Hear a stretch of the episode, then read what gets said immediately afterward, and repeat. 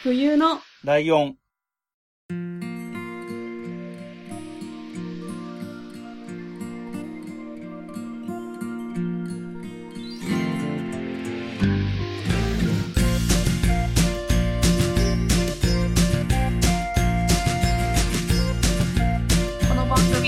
山梨県出身以外共通点のないふたりがそれぞれ好きなことを話す番組です。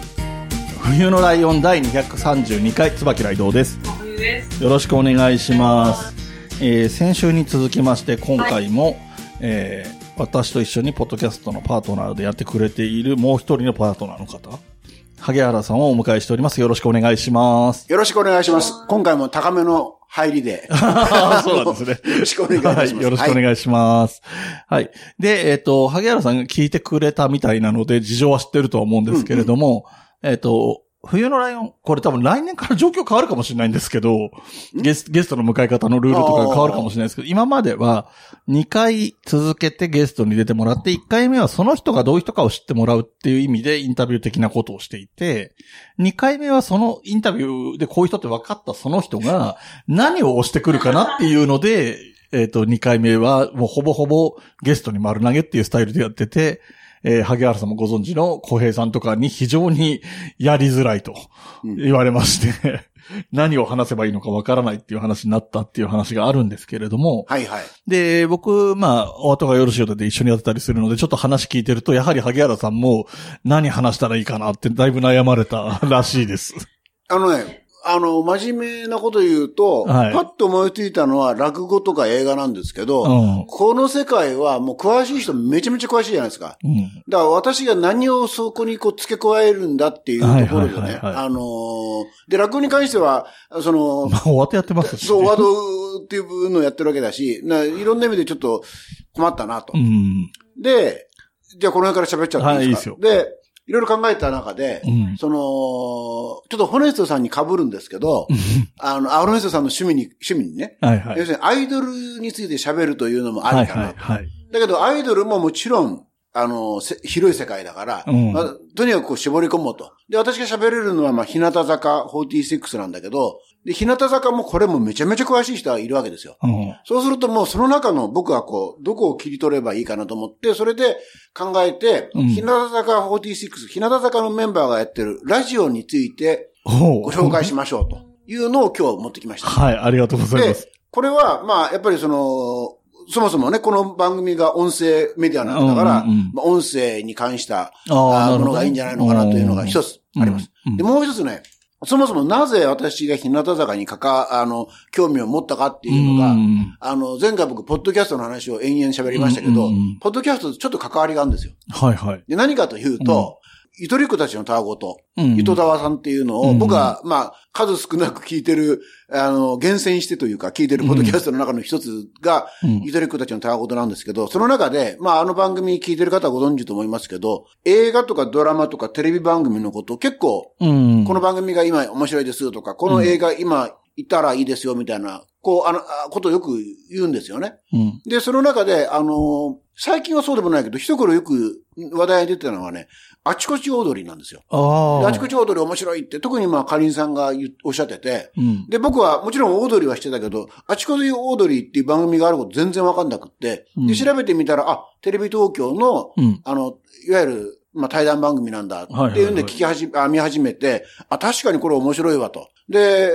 えっ、ー、と、毎週、えっ、ー、と、あれ水曜日なんだけど、水曜の夜にこう見てるんですよ。うん、で、そうこうしてたら、多分それにせんにじゅういちねんの、えー、夏ぐらいから見始めたと思うんですけど、うん、ちょっとわかんないけど、で、あちこち踊り時代はにせんじゅうきゅうねんのじゅうがつから始まってるんですけど、だから、うんえー、いちねん以上経った段階で見始めたと思うんですけど、うん、そうこうしてるうちににせんにじゅういちねんのくがつに、うん、えっと、ゲストとして日向坂よんじゅうろくのメンバーのうちのよにんが出てきた回があるんです。うんうん、で、これ正確、なんで今日にちまで行ったかっていうと、実は、この前に、えっと、うん、別のよにんが出た回があって、だからくがつついたちってのはまあにかいめ、えー、別のよにんが出てきた回なんですけど、まあそれ、はい、えっと、まあ佐々木久美さん、松田好花さん、牛尾紗理奈さん、上村ひなのさん、えっと、今、鬼別バラバラに行っちゃったけど、まあいいや。はい、えっと、よにんの回だったんですよ。うん、で、このよにんを、の回がとても面白くって、でこれはもちろん、オードリーっていう聞き手がね、もう特に若林さんが絶妙だから、うんうん、でしかも、えー、オードリーは、その、日向坂よんじゅうろく、後からわか僕はわかるんだけど、うん、日向坂の、うん、えっと、バラエティ番組の司会をやってるんですよね、うん、オードリーの二人は。だからまあ、すごい、なんていうか、こう、親しいわけですよ。親しいから、はいはいはい、もう呼吸がわかってるっていうか、うん、まあ、それもあってでしょうけど、もうとにかく面白かったんですよね。うん、で、あ、この人たちはなんか、あの、真面目ですごい努力してるんだっていうね。うん、まあ、特にその、今言った、えー、佐々木キャプテン、まあ、キャプテンなんですけど、あと、牛尾さん、松田さん、上村さんっていうのは、まあ、知る人と知るというか、まあ、非常に真面目で努力家の人たちなんですけど、うん、で、あ、これちょっと気になるなと思って、YouTube とかで見てみると、うん、まあ、あのー、公式、非公式、ひっくるめていろんな動画が出てくるわけですよ。で、そうすると、あ、この人たち、あのー、なんていうんですかね、もう、文字通りに面白いわと。で、だから歌とか聞く前に、あ、これたち面白い、うん、あのー、人、アイドルなんだなと。で、そこからこう、うん、ちょっとこう入っていって、はいはいはい、で、情報をいろいろ収集しなきゃいけないなと。まあ別に、いや、そんな義務、義務じゃないんだけど。はいはい、で、やってる中で、あの、ラジオをやってるってことが分かり、うん、ラジオを聴き始めたっていうのが、うん先で、で、その後もちろん、その、日向坂で会いましょうっていうテレビ番組の存在も知って見るようになるんだけど、うん、で、あのー、この日向坂の人たちのやってるラジオ番組が、これまたやっぱり、あの、喋りが達者というか、うん、面白いんですよね。うん、あのー、もう本当に、あのー、まあもちろん、なんていうの、ファン目線のバイアスかかってるかもしれないけど、うん、あの、面白いんですよ。うん、ということで、あのー、私は、その、前回、えっ、ー、と、音声メディアとして、えっ、ー、と、スマホで、えっ、ー、と、ラジコと、うん、あーという、ポッドキャストを聞いてます。だけど、うんえー、ラジコの方が時間は多いですって言ってますけど、うん、言いましたけど、はいはいまあ、そのラジコの中でも、半分以上は、日向坂のラジオを占めてるというのが実態なんですね。それ、調べてみたら、うん、書き出してみたら、うん、えっ、ー、と、都内で、都内でっていうか、えっ、ー、と、関東圏のラジコで、つまり、うんあの、課金せずに、うんうん、あの、要するに課金すれば全国の聞けますけど、ね、エリアフリーじゃない状態。そうそうそう。課金せずに聞ける番組が、うん、えっとね、現時点でご、ろっぽんあるんですよね。そこそこあるんです。で、やめたものも、終わったものも含めると、うんうんえー、はち、きゅうほんあるんで、うん、で、まあ、これ全部喋っていくと、えー、っと、ものすごい長くなっちゃうけど、まあ、たたたたたっと喋っていきますけど、うん、まず、えー、っとね、始まったのが一番早いのが、にせんにじゅうねんしがつから、あの、えー、そ, そもそも論を言いますけど、あの、うん、日向坂とか、これ、まあ、エーケービー もそうだけど、うん、アイドルに関しては、あの、間違ったことを言うとね、うん、ファンの人が、はい。絶対、ご指摘がね。起こるじゃないですか。はいはい。で、あのー、日向坂っていうことで検索ヒットして、うん、この回を聞いた人が、うん、ファンの方がいらっしゃって、うん、何お前間違ったこと言ってるんだと、うん、いうことがあるとちょっと怖いんですけど、うん、一応ウィキペディア情報、はいはいはい。まあ、ウィキペディアに頼っちゃいけないっていうのは編集者の基本なんだけど、まあ、ちょっと頼らせていただいて、まあまあはい、えー、まあ、あともちろん自分自身の聞いた記憶とかで喋りますけど、うん、えっと、で話戻りますが、一番初めに始まったのは、えー、っと、にせんにじゅうねんしがつから始まった、日向坂よんじゅうろくの日。日ってのはひらがなですけど、日。うんうん、で、これ文化放送で、日曜の、えー、っと、じゅうはちじさんじゅっぷんからじゅうくじまでやってるやつで、うん、これは、えー、っと、基本ふたり、あるいはさんにんのメンバーがランダムに、うんえっと、出てきて、さんじゅっぷん喋ると、うん。で、まあコーナーがいくつかあって、まあそれはまあその時その時で変わるんですけど、うんえー、いろいろ喋っていくと。だからまあ、基本的に日向坂っていうのは、まあ他のアイドルグループもそうでしょうけど、仲のいい、こう、なんていうのかな、仲良しグループであることが一つの売りなので、うん、売りの一つなので、うん、その仲良しな人たちが、あの、期を超え、えっと、今あのよんきまでいるんですけど、うん、期を超えて、いっき生とにき生が、あるいはいっき生とよんき生がわちゃわちゃと喋るのをこう楽しむという、うん、まあそういう番組ですね。うんうんうん、で、これが日向坂の日で、で、えっと、次に始まったのが、えっと、あ、そうそうそう、今度はあの東京 エフエム の、うんえー、ベルグプレゼンツ、日向坂よんじゅうろくの余計なことまでやりましょうっていう番組で、えっと、まあ、正式名称は、まあ、ベルグプレゼンツ、あの、スーパーね、埼玉、うんうんえー、に本社があるスーパーが提供してるやつなんですけど、まあ、余計なことまでやりましょうという番組で、これがにせんにじゅうねんのじゅうがつから多分やってるんですけど、うん、これは、えっと、今も卒業しちゃった渡辺美穂さんと、で、今も現役でやってる金村美久さんと、今ちょっとあの、腰痛かなで、ちょっとお休み中の、えー、二部あかりさんと、うん、まあ、三人がメインでやってる回、番組で、で、この三人の共通点は埼玉出身なんですよ。ああ、なるほど。だから、ベルクが埼玉、うん、だからということでなんでしょうけど、だから、最初はね、なんか半年の期間限定だったらしいんですけど、うん、結局、こう、評判が良くって、にせんにじゅうねんから今に至る、だからさんねん続いてる番組でして、うんうんうん、えーで、えっと、これは金曜のはちじからはち、えー、夜のはちじからはちじさんじゅっぷん番組でやってます。で、東京 エフエム で、これはね、あの、エフエム っていうのはこれおじさんのイメージで言うと、うん、こうおしゃれな番組だと思うんですけど、うんうん、確かにこれね、いい意味でこう エーエム っぽいっていうか、もう喋りメインの番組でして、はいはい、基本的には一人、えー、でもさんじゅっぷん回すんですけど、うん、まあ、回せるだけでも大したもんだなと思うんですけど、うんうんあの、それこそね、さっき名前出したオードリーの若林さんが、金村さんの回を聞いて、面白いと言ったっていう、こう、エピソードがあるぐらいで、あの、すごい他者ですね。で、今は、さっきちらっと言いましたけど、渡辺さん卒業し、二部さんお休みで入ってるんで、えっと、よんき生の山下遥さん、この人は、えっと、埼玉出身じゃないんだけど、彼女が、えっと、まあ、代役という形で、入ってやってます。で、さんばんめがですね、放送順で言うと、えー、星のドラゴンクエスト、プレゼンツ、日向坂よんじゅうろく、小坂奈緒の小坂な、小坂なラジオ。小坂なっていうのは小坂奈緒さんの、まあ、あだ名なんですけど、小坂なラジオ、えー、ちょっと言いづらいな。だったんですけど、だったんですけど、うん、これ途中で小坂さんが、あのー、まあ、体調不良というか、うん、ちょっと長期のお休みに入っちゃったんですよね。うん、なので途中からは、佐々木美玲さんっていう人が代わりになり、だ小坂なラジオなのに、佐々木美玲さんがやるってちょっと不思議な番組になって、で、さすがにこれじゃあよろしくないっていうことで、えっと、半年後に、えっと、佐々木美玲のホイミーパンという、ホイミーって僕よくわかってないんだけど、なんかゲームの、ドラクエ系ですね。ホイミーと、それとミーパンっていうのが佐々木美玲さんの頭なんで、くっつけてホイミーパンっていうのをやってました。うん、えー、で、佐々木美玲さんっていうのは、あの、ビジュアルがすごい可愛らしいんですけど、うん、ラジオを聞いてると、この人、まあ、今風に言うと、ちょっとクレイジーな人で、あの、そうですか。何を喋ってんだこの人はっていうね、えー、あの、いや、面白いんですけどね、うんうんうん。あの、ちょっと不思議な人で、あの、もう独特の世界観なんですけど、うん、えっと、で、まあ、面白かったんですけど、まあ、にせんにじゅうにねん、今年の、えっと、去年か、の、えっと、さんがつで、まあ、終わってしまったんですけども、ねええ、これは終わりました。うん、で、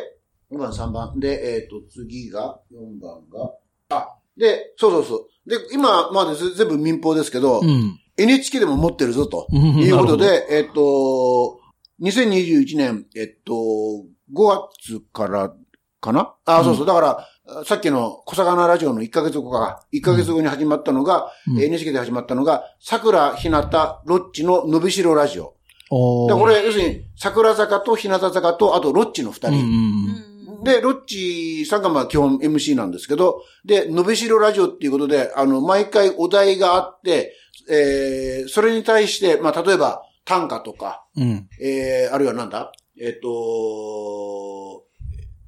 えっと、まあ、そういうなんかこう、お題を勉強しましょうっていうことなんですけど、ほうほうほうなんかね、ボケとかね、うん、あの、エピソードトークとかね、そういうなんか、これアイドルに必要なのかっていうスキルもちょっとやるっていうことになってます。で、うん、えっと、これもさっきの日向日と同じで、最初はランダムだったんだけど、今年からかな、あの、山口春代さんっていうさんき生の子が、えっと、うん、メインでもう入って、つまり、ロッチのふたりと山口さんさんにんで、あと、プラス一人、前、あのー、入れ替わり、立ち替わりゲストが、あの、日向坂から来るっていう、はい、そういう形になってます、うん。で、これはちょっとだから、ラジオじゃなくって、あの、エヌエイチケー の方の、えー、ラジルラジルだっけ、うん、あれで聞くという、まあ、ことになりますが、うん、えー、だ私の中では、こちら区の、えー、楽屋ゾミックと同じ扱いになってるんですけど、はい、まあ、それはいいや。はい、で、えー、その次が、えー、ひなこいプレゼンツ、日向坂よんじゅうろく、松田このかの日向坂高校放送部っていうのが日本放送で始まりまして、これにせんにじゅういちねんのじゅうがつから始まったんですが、うん、えっと、で、ひなこいっていうのはこれスマホゲームだと思うんですけど、うん、まあその中、これはあの高校生っていう設定でなんか日向坂のメンバーでやるらしいんですけど、で、その中に放送部があるっていう仕立てで、で、その部長をまあ松田さんがやるっていう。はいはい。でも松田さん全然高校生じゃないんですよ。あの、うんうん、始まった段階でもうすでに大人になってるんですけど、うん、えー、っと、はたち超えてるんですけど、まあ、あの、無理くり高校生の設定で、あまあ、設定っていうほどでもないんだけど、まあ、高校放送部になってて、うん、で、それで今年の実はくがつに終わりまして、うん、で、これで終わるのかなと思ってたら、実はまあ、松田さん自身は、その後あの、うん、オールナイトニッポンゼロ。で、えっと、毎週、最終週の土曜のさんじから、をやると。だから、あの、まあ、だからというとあれだけど、オードリーのオールナイトニッポンっていうのは土曜のいちじからさんじで毎週やってるわけですよ。ああ、そうですね、そうですね。だから、あの、月にいっかいは、オードリーからその松田好花へっていう、うん、あの、流れになってて、うん、えっと、これはだから、その、さっき言いました、その、日向坂で会いましょうっていうね、うん、あの、オードリーさんがや エムシー 務めてる日向坂の番組、うん、テレビ番組があるわけで、うん、そういうのが好きな人にとっては非常に、あの、もうたまらない、こう、並びだろうと思います。で、ね、うん、で、実際、松田好花さん自身も、オードリーすごい好きで、ラジオも好きで、あの、ご存知と思いますけど、あの、オードリーのオールナイトニッポンのリスナーは、うん、えっと、えー、リトルトゥースという名前をもらってるというか、はい、あの、つけてもら、つけてますけど、はい、うん、それのひそみ習って、うん、えっと、日向坂高校、えー、放送部のリスナーさんたちは、えー、リトルヤホスというふうに言われる。なんでかというと、ヤホスっていうのは、まあ、冷静に考えたらなんだそれって話なんですけど、ヤホスっていうのは、あの、松田さんの挨拶言葉なんですよ。ああ、なるほどね。なぜか。トゥースに対応してるわけだ。うん、ヤッホーとトゥースをかけたかもしれないですけどね。で、それの、だからリスナー向けってことで、リトルヤホスと。うんうん、で、おそらく、実は僕はその、オールナイトニッポンの方は、えっと、じゅうがつだから始まったばっかなんですけど、うんうん、にせんにじゅうさんねん。うんうん、まだ聞けてなくって、うん、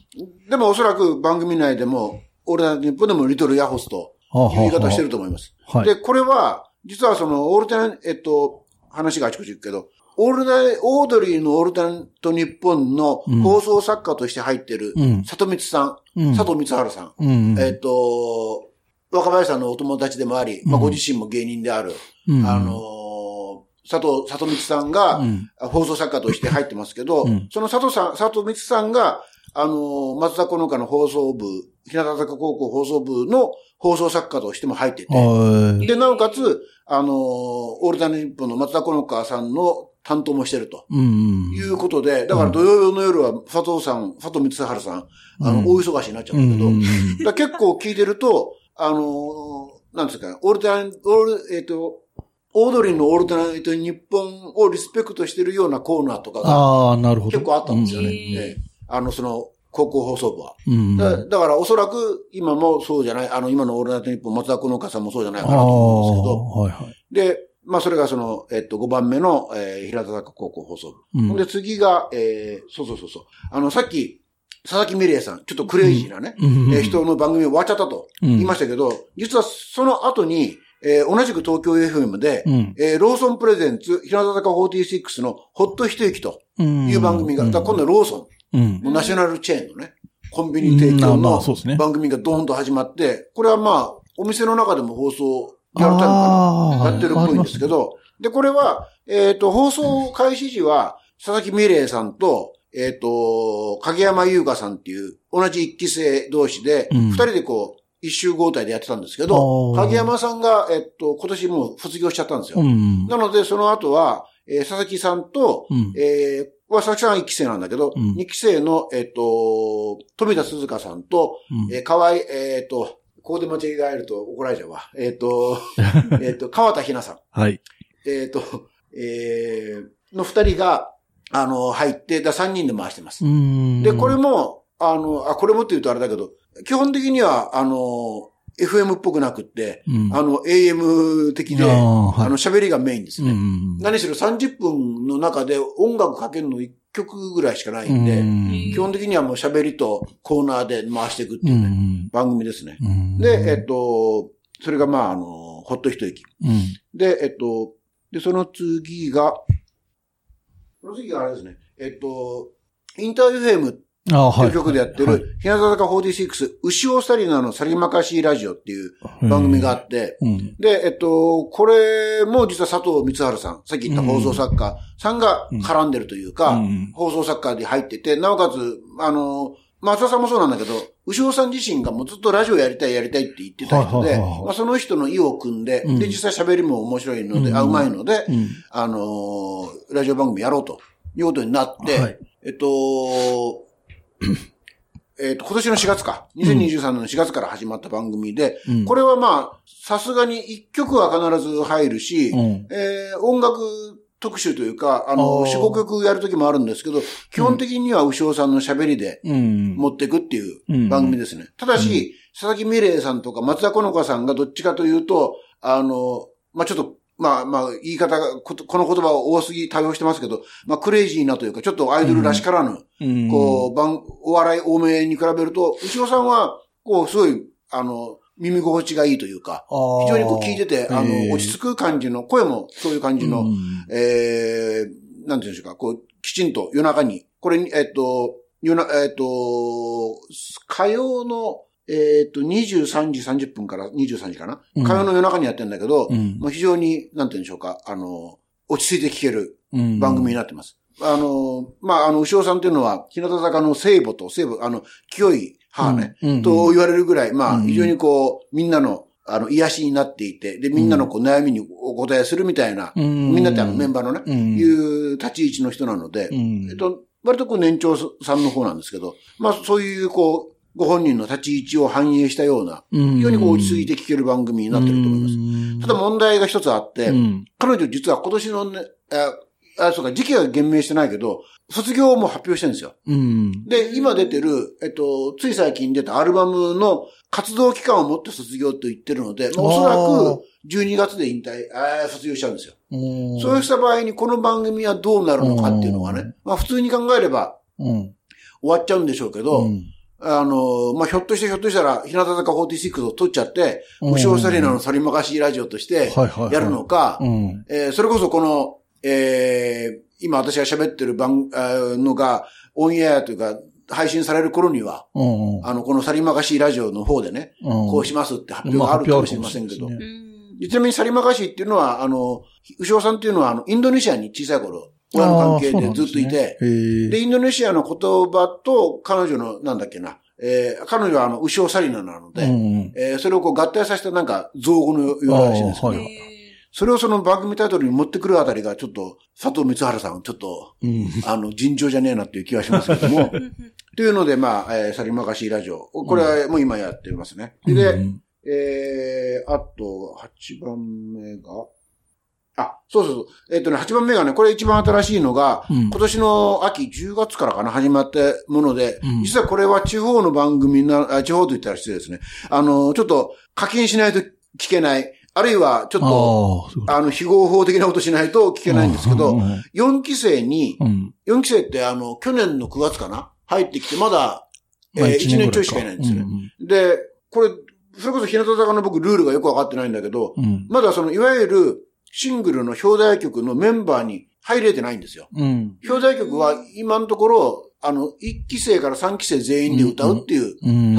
前になってて、よんき生はよんき生だけの、よんき生じゅうにめいいるんだけど、じゅうににんだけで歌うよんき生曲が入るという、そういう仕立てになってて、だから、あのー、まだその、なんていうんですかね、えっと、活動も、こう、言い方難しいけど、そんなにフル稼働してるわ、フル稼働してないというと、ファンの人に怒られるな。あの、そこまで、あの、ガチガチに動いてるわけじゃないんだけども、そんな中にあって、その、早々に、つまり加入していちねんちょっとで単独の番組を持っちゃったと。はあはあ、でそれがその、平尾ほのかさんって言うんですけど、うん、平尾ほのかの平方ラジオ。これもちょっとわかりづらいタイトルですけど、うん、平方っていうのは、平はひらがなで、方は、あの、大砲の方。うん、で、これなんでかっていうと、うん、あの、よくあの、アイドルの人たちって、キャッチフレーズなり挨拶がありますけど、うんはいはいはい、その中で平、平尾さんは、ご自身の挨拶、定型文として、うん、お日様に向かって平方って叫ぶっていうのがお決まりなんですよ。はははで、お日様っていうのは、あの、日向坂よんじゅうろくのファンの総称、ね。ああ、なるほど。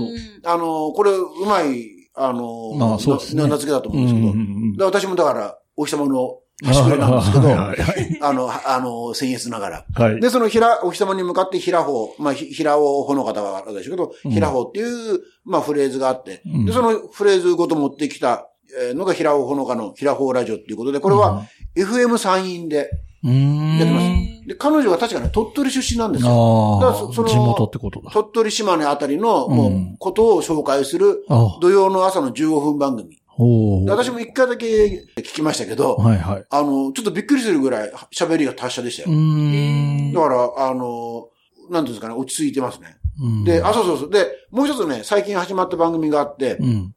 あのー、さっき、あのー、割とそ、早々期に、うんうん、あの、日向坂メンバーのラジオ誌としたときに、うん、割と早々期に小坂直さんっていう人が、うん、あの、小坂なラジオっていうのをやってたっていうのを言いましたけど、うんうんうん、東京 エフエム で、うん。で、まあ、彼女休業もして、まあ、後に復帰ちゃんとするんですけど、うん、で、その小坂さんが、えっと、単独でやってる番組、ラジオ番組が、えっと、今年の秋から始まりまして、うん、まあ、だからラジオ番組としては復活したんですけど、うん、えっと、J-Wave やってまして、で、これがね、ソニー損保提供の、えー、クエスト・フォー・ザ・フューチャー。もう横文字ばっかりでよくわかんないんだけど、えっと、初めてということをキーワードに、えっと、小坂さんのそのいろんな、あその、初めてやったこととか、あるいは初めてやる人に対するこう、えー、アドバイスとか。うん、で、何しろね、ふざけてんのがね、いっかいめのテーマがね、高校野球なんですよ。えー、にかいめがね、納豆なんですよ。だから、どっちも小坂さん得意な分野なのね。あで、さんかいめがね、今やってる回、あえっと、前回終わったのかなが、読書。で、小坂さんやっぱ読書家なんですね。だから、おすすめの本とかを紹介してましたけど、そういうような感じで、まあ、だから、そうか、小坂さんが初心者じゃなくって、小坂さんが、うん、あの、おすすめするっていう番組ですね。うん、で、これは、あの、小坂さん、あの、ナビゲーターと称して、これ J-Wave のお約束かなと思うんですけど、ね、ナビゲーター小坂直ですって言ってて、うん、で、さっきから散々僕東京 エフエム とか言ってますけど、もう唯一 エフエム っぽい番組です。ああ、まあまあまあ、J-Wave はそうでしょうね。あのー、音楽もすごい、洒落た音楽がかかります。うんうん、はいはい。で、あの、おしゃべりも、なんか、あの、すごい、小坂さん自身の声も、なんですかね、すごい聞きやすい、すごいいい声なんですけど、うん、あのー、それが、あの、音楽と、いいバランスで入ってて、うん、あの、これはもう普通に エフエム の番組だよね。っていう感じですね。えっと、これが、あの、小坂さんの番組です。うん、で、ただ、面白いなと思うのは、放送台本が質問形式になってて、だから小坂さん、何々についてどう思いますかみたいなこと書いてあって、うん、それを小坂さんが最初読んで、うん、で、それに答えるっていう、そういう形なんですよね。うん、だから一等始めの時僕ちょっと、あれと思ったんですけど、うん、な、何自分のことをさんずりしてんだと思ったんですけど、うん、そうじゃなくて台本がそうなってるっぽくって、うん、で、そういう風になってます。で、他のは、台本、他の番組はおそらくもう本当に、あの、過剰書きでこんな感じでやってくれみたいなことで進んでるんだと思うんですけど、うん、で、ここまでいいですかね。うん、大丈夫ですよ。はい。まあそんな感じでやってるんですけど、これね、おそらく、あの、これこそ言い方は難しいんだけど、うん、あの、坂道グループって今みっつあるわけですよね。うんうんうん、えー、乃木坂、桜坂、日向坂、うん。で、私が調べた限り、さっきもう繰り、繰り返しで申し訳ないけど、課金せずに関東圏内で聞けるラジオ番組、うん、おそらく日向坂が一番多く持ってるんですよ。で、で、そのなんでかなっていうのをちょっと考えたんで、その話を最後して終わろうかなと思うんですけど、うんうん、一つはね、で、これ結構俺、あ、俺とか言っちゃった。私はね、あのー、仕事、いわゆるビジネス書というか、仕事にちょっと相通ずるところがあるなと思ってて、うん、一つはね、あの、ラジオ好きな人が多いんですよ、シンプルに。うん、この日向坂に、うん。で、あの、さっき言いましたけど、牛尾紗理奈さん、うん。あと松田好花さん、うん。この辺はね、ラジオ好き公言しているし、うん、ラジオ番組持ちたいっていうふうに言ってたっぽい。だから牛尾さんは間違いなく言ってるんですね。うん、で、未だに、ラジオ番組持ちたいって公言してるけど、持ててないのが、あの、キャプテンの佐々木久美さんなんですけど、彼女もやっぱり、たまにゲスト出演とかすると、うん、やっぱり、ラジオ愛とかすごい語るんですけど、うん、で、佐々木さんはいっき生のまさにキャプテンだし、うん、メンバーの中心だし、うん、で、松田好花さんもにき生の、ま、年長さんなわけですよ、うん。そうするとその人たちがラジオが好き、ラジオ出たいっていうのを言ってると、やっぱり周りも感化されて、ね、ラジオ好きで、しかもオードリーっていう、うん、ラジオスターがね、うん、その、自分たちの冠番組、テレビ番組の エムシー やってるわけですから、うん、やっぱり、それ聞いたりもするでしょうしね。と、うん、いうことで、こう、ラジオに対する、こう、興味もあるだろうし、うん、ラジオやりたい、うん。やっぱり、やっぱり物事っていうのはそういう好きっていうところから始まるんだな、というのが一つ。うん、もちろんそれは、それを救い上げる、そう、佐藤光春さんみたいな、救い上げる人がちゃんといるっていうのがね、うん、あの、大事なんだけど、その救い上げるに、スタート地点として好きですとかやりたいですっていうのをこう発信してるっていうのが大事だろうなとは思うんですよね。で、もう一つは、桜坂とか乃木坂も同じになっちゃうんだけど、彼女たち、あの、えっとね、メッセージアプリっていうのをやってるんですよ。で、これはまあアイドルグループで結構やってると思うんですけど、要するに、えっとまあ月々何百円か課金すると、その、えっと、なんだえっと、音声、うんえー、ファイル、まあ、音声ファイルというとすごい、あの、情緒がないけど、まあ、着信みたいな感じで、うん、えー、まあ、音声が聞けるとか、あるいは、あの、動画が見られるとか、はいはいはい、あるいはその文字ベースの、まあ、ライン みたいな短い文章だけど、それが見られるとか、いうのを、まあ、メンバー全員やってる。まあ、これは繰り返しになりますけど、坂道グループ、どこもやってるはずだし、うん、なんなら、エーケービー グループも、よんじゅうは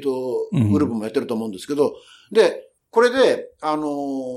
なるほどなと思うのは、例えば、音声配信、まあ、着信という形ですけど、うん、音声配信もやってるわけですよね。うん、そうすると、えっと、やっぱり、それをまあ、や、毎日やらない子もいるけども、うん、圧倒的に数こなしてるわけですよ。うん、で、しかも、その、レターという形で、その、なんていうんですかね、レスポンスもあるんですよね。うん、そのファンの人たちは、その、僕やったことないからわかんないけど、まあ、まあこれも課金して、その、ファンレターみたいな感じで直接、その、なんですか、その、まあ例えば、牛尾さんなら牛尾さんにその、えっと、メッセージみたいな形で、えっと、送ることができると。うん、で、それは例えば今日の、例えばですけど、着信面白かったとか、今日の、えー、なんだあのー、テキスト、文章、面白かった、うん。あるいは、あ、動画、こういうのいいですね、みたいなこう反応を、こう、レスポンスとして、速攻で返せるというシステムが残ってるわけです。うん、あるわけです、うん。ということは、例えば着信なり何なりに対して、うん、あのー、反響がいいものがあれ、あったとき、悪いと、まあ、少ないとき、うん、ご自身としてね、うん、あ、今日はうまくいったなと思ったら、案の定うまくいったとき、うん、そこまで反応がなかったとき、もう如実にわかるはずなんですよね。うん、で、これって、あの、要するに、質より量で、もうとにかくガンガン回していかなきゃいけないというか、うん、上達するためにはある程度量をこなしていかなきゃいけないって、うん、よくビジネス書にありますけど、はいはいはい、例えば企画なんかもね、あの、うだうだ言わずにいちにち、えー、さんぼん書けみたいな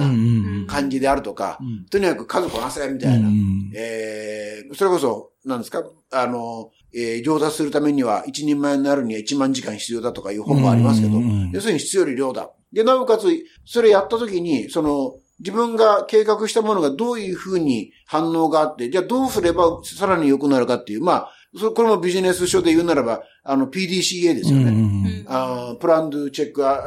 ピーディーシーエー だからなんだ。アクションアクション、うんうん。これをもう回してるわけですよ。言ってみれば。その自分の音声配信に対してどういう反応があり、じゃあこれをこうすればよかった。あるいはここをもっと多くすればよかった。うん、そういう訓練を、もちろんそこまで意識的にやってる子はそうはいないと思うんですけど、うん、意識的に僕やれたのは、エイチケーティーフォーティーエイト の宮脇桜ぐらいだと思いますけど、うん、まあ、それは置いといて、うん、あの、そこまで意識的にやってないかもしれないけど、ただ間違いなくそういうことを無意識のうちに圧倒的に毎日、ほぼ毎日やってるわけですよ。うん、だからこれ、おのずからうまくならざるを得ないんじゃないのかなっていうのがあって、でもちろんキャラクターもあるし、あると思うんですけど、本人たちの。ということで、あのー、人気があるのではないか。で、今のところ、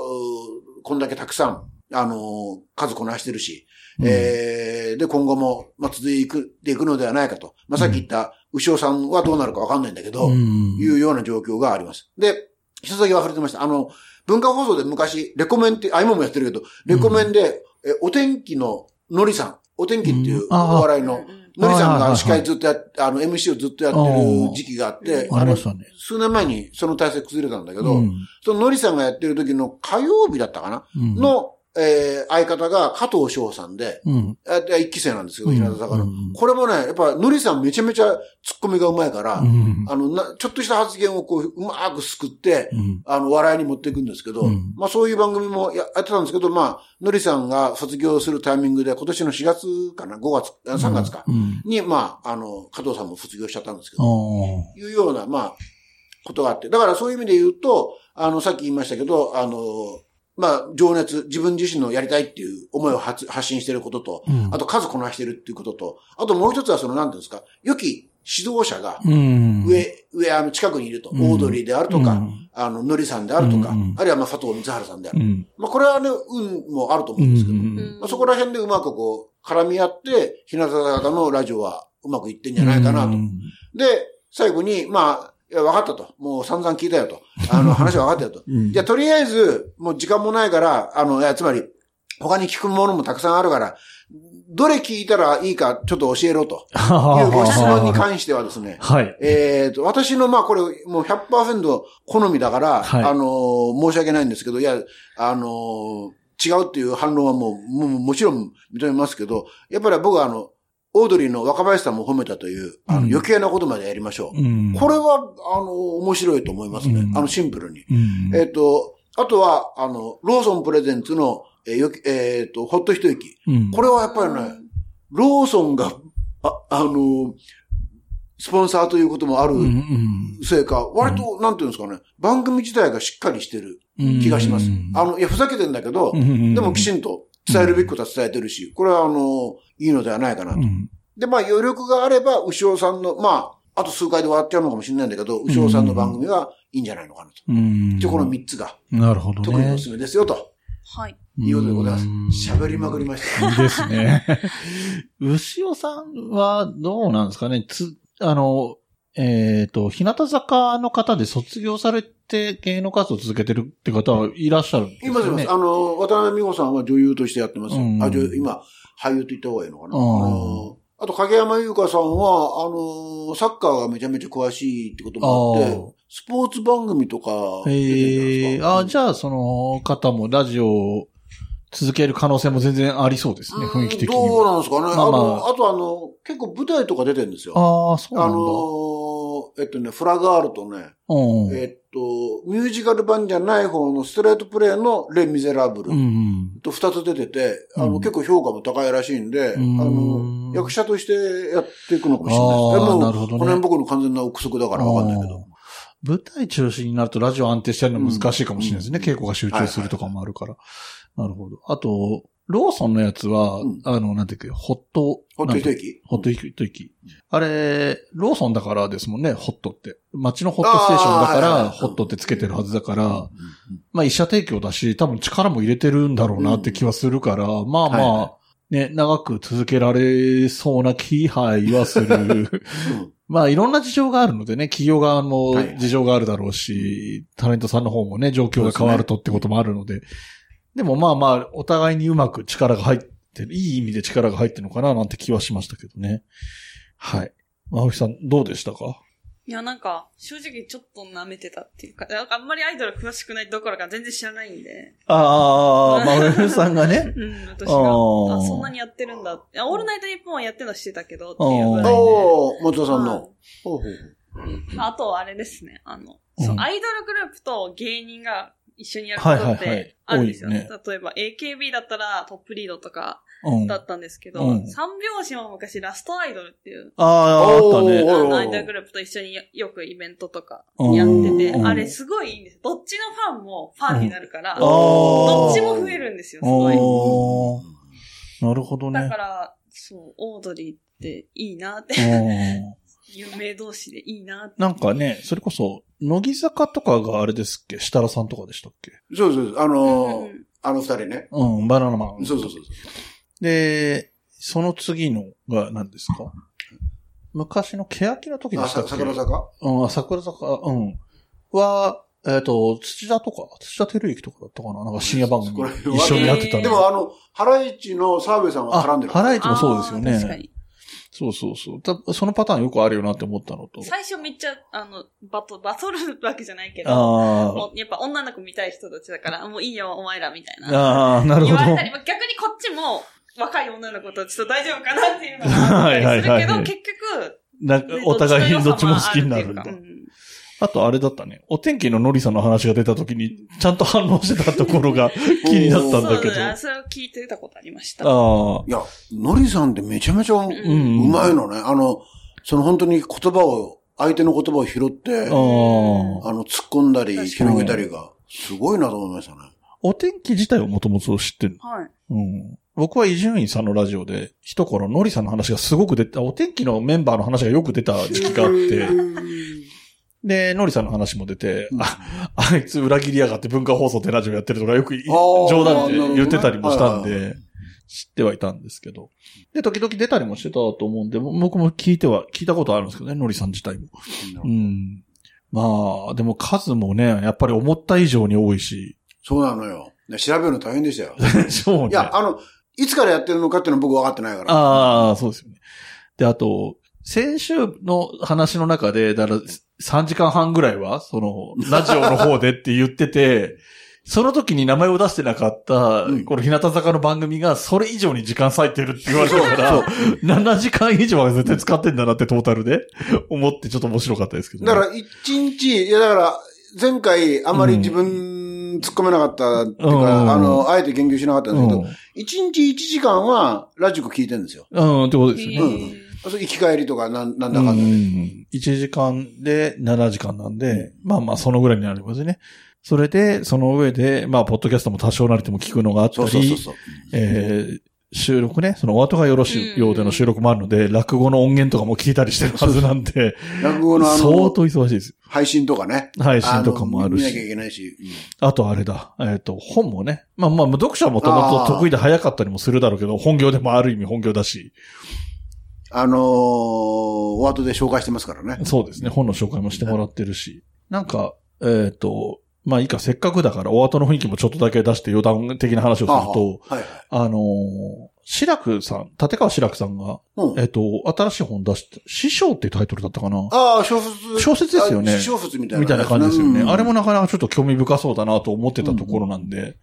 まあ。あのー、それで言うと、あの、男、やっぱり男子の弟子である、まあ、志らくもそうですけど、うん、あの、男子師匠が、あ、令和版令和版の、えー、現代落語論をお出しになってて、うん、僕買ったのは買ったんだけど、まだ読めてないんですけど、うん、これはちょっと気になりますね。あの、それこそあれですよ、あの、吉祥さんの、あの、真打ち、うん、トライアルの日に、行ったら、うん、あの、もちろん師匠も出演してるから、うんうん、あの、ロビーで売ってて、ああ、なるほど。で買ったんですけど、サイン入れてもらいました。ああ、はいはい。ってね、こんな話を、うん、お後がよろしいではこんな感じですっていう雰囲気ね。はい。ということで、えっ、ー、と、はい、そんなお後がよろしいようで、あの、今回僕の方からの告知になりますけれども、えっ、ー、と、毎月ついたち、じゅういちにち、えー、にじゅういちにちの月さんかい配信、一応朝ろくじから配信が基本です。時々僕の編集が間に合わないと、その日の夜とかになることもありますが、それは冬のライオンも実は同じなんですよ。うん、知ってました、はい知ってます。はい。そうそう、そんな感じになっており、まあ日付が次の日になっちゃうとかめったにないと思います。うん。で、まあ月さんかいの配信で、まあまあ、まあ月さんかいだからっていうのもあるけど、休みなくね、基本的にはやっております、ね。そうね。うんうん。はい。えー、というので、そちらもね、さっきのような感じで落語の話をふたりでしてるので、よかったら、興味がある方はぜひ聞いてみてくださいと。あ、ぜひ。はい。いうところですね。はいで、えっ、ー、と、冬のライオンからの お, お知らせは特にありませんが、えっ、ー、と、もう、ね、我々のターンとかはない、はい、ゲスト会と雑談会と、お便り会とかで終わっていくのかなと思ってますけれども、うん、この一年はね、まあ来年も別に続きますので、そちらもお楽しみにしていただきたいとは思いますが、じゃあ番組の方も締めていきます。あれですね、こんなに対面だっていう、収録だってことを言わないことはなかったんじゃないですか、今。ああ。そっか。いや、僕、萩原さんと毎回対面なんで、あ, あんまり対面だからどうっていう意識がなかったんだけど。そうですね。私はめっちゃ新鮮でした。そうだよね。真冬さん対面ってほぼ撮らないもんね。撮らないです。え、だって、俺と撮ってんのだってもう何年ぶりみたいな感じ。いちねん以上経ってる。何年ぶりかもわからないぐらい。みたいな感じなんですよ。つまり今日は、真冬さんがこっちに来る。そうそう、東京に来る。からっていう。そうそうそうそう。なるほど。っていうのがあって、まあ、わざわざ別、翌日とかに、対、遠隔で撮るよりかは、せっかくだからこのタイミングで、うん、対面でってなったっていう、うん、う事情がありまして、対面で撮ってるのに、当たり前のテンションで喋ってたっていうね。そういうこと。一つとして、あの、あれですね、落語に関して言うと、あの、ミュージックテートっていう、うんうん、あの、落語専門の、のまあ、シーディー ショップ。シーディー 屋さんがあって、まあ、まあ、閉めちゃったんですけど、はい、がほんとすぐ近く。うん、で私、だから、ここ、このスタジオを来る途中で、うんうんうんこ、これは無視やと思いながら歩いてましたよ。そうですね。まあこの辺はいろいろ、高倉さんともね、縁がある場所も近かったりとか、うんかはい、やっぱり地味にいろいろあるところですけれども。はい。はいということで、えー、にかいにわたりましてね、いつも通りゲストの方にはにかい来てもらってますけれども、萩原さんに来ていただきまして、はい、えっと、僕と一緒にやってるポッドキャスターさんというか、あの、ポッドキャストの番組の相方をやってくださってる方は、はい、全員冬来に出たという形になりました。はい、ということで、はいえー、萩原さんありがとうございました。ありがとうございます。はい、番組もこのまま締めていきます、はいえー、この番組の楽曲提供はカメレオンスタジオ、はい、エンディング曲はハルさんでハッピーターン、はい、それではまた次回ごきげんよう。ごきげんよう。部屋に人と猫絡まり合って生きています。欲しいものはたくさんある大事にしたいこの気持ち。思い出の上を歩いてたけど望んだ未来を引きずってたけど不悔しさも全部それすら愛して飲み込みたいそんな気分さ。なくした時へたり込んで夕日を見てた景色をふと思い出すから自分の居場所も定められずにそれ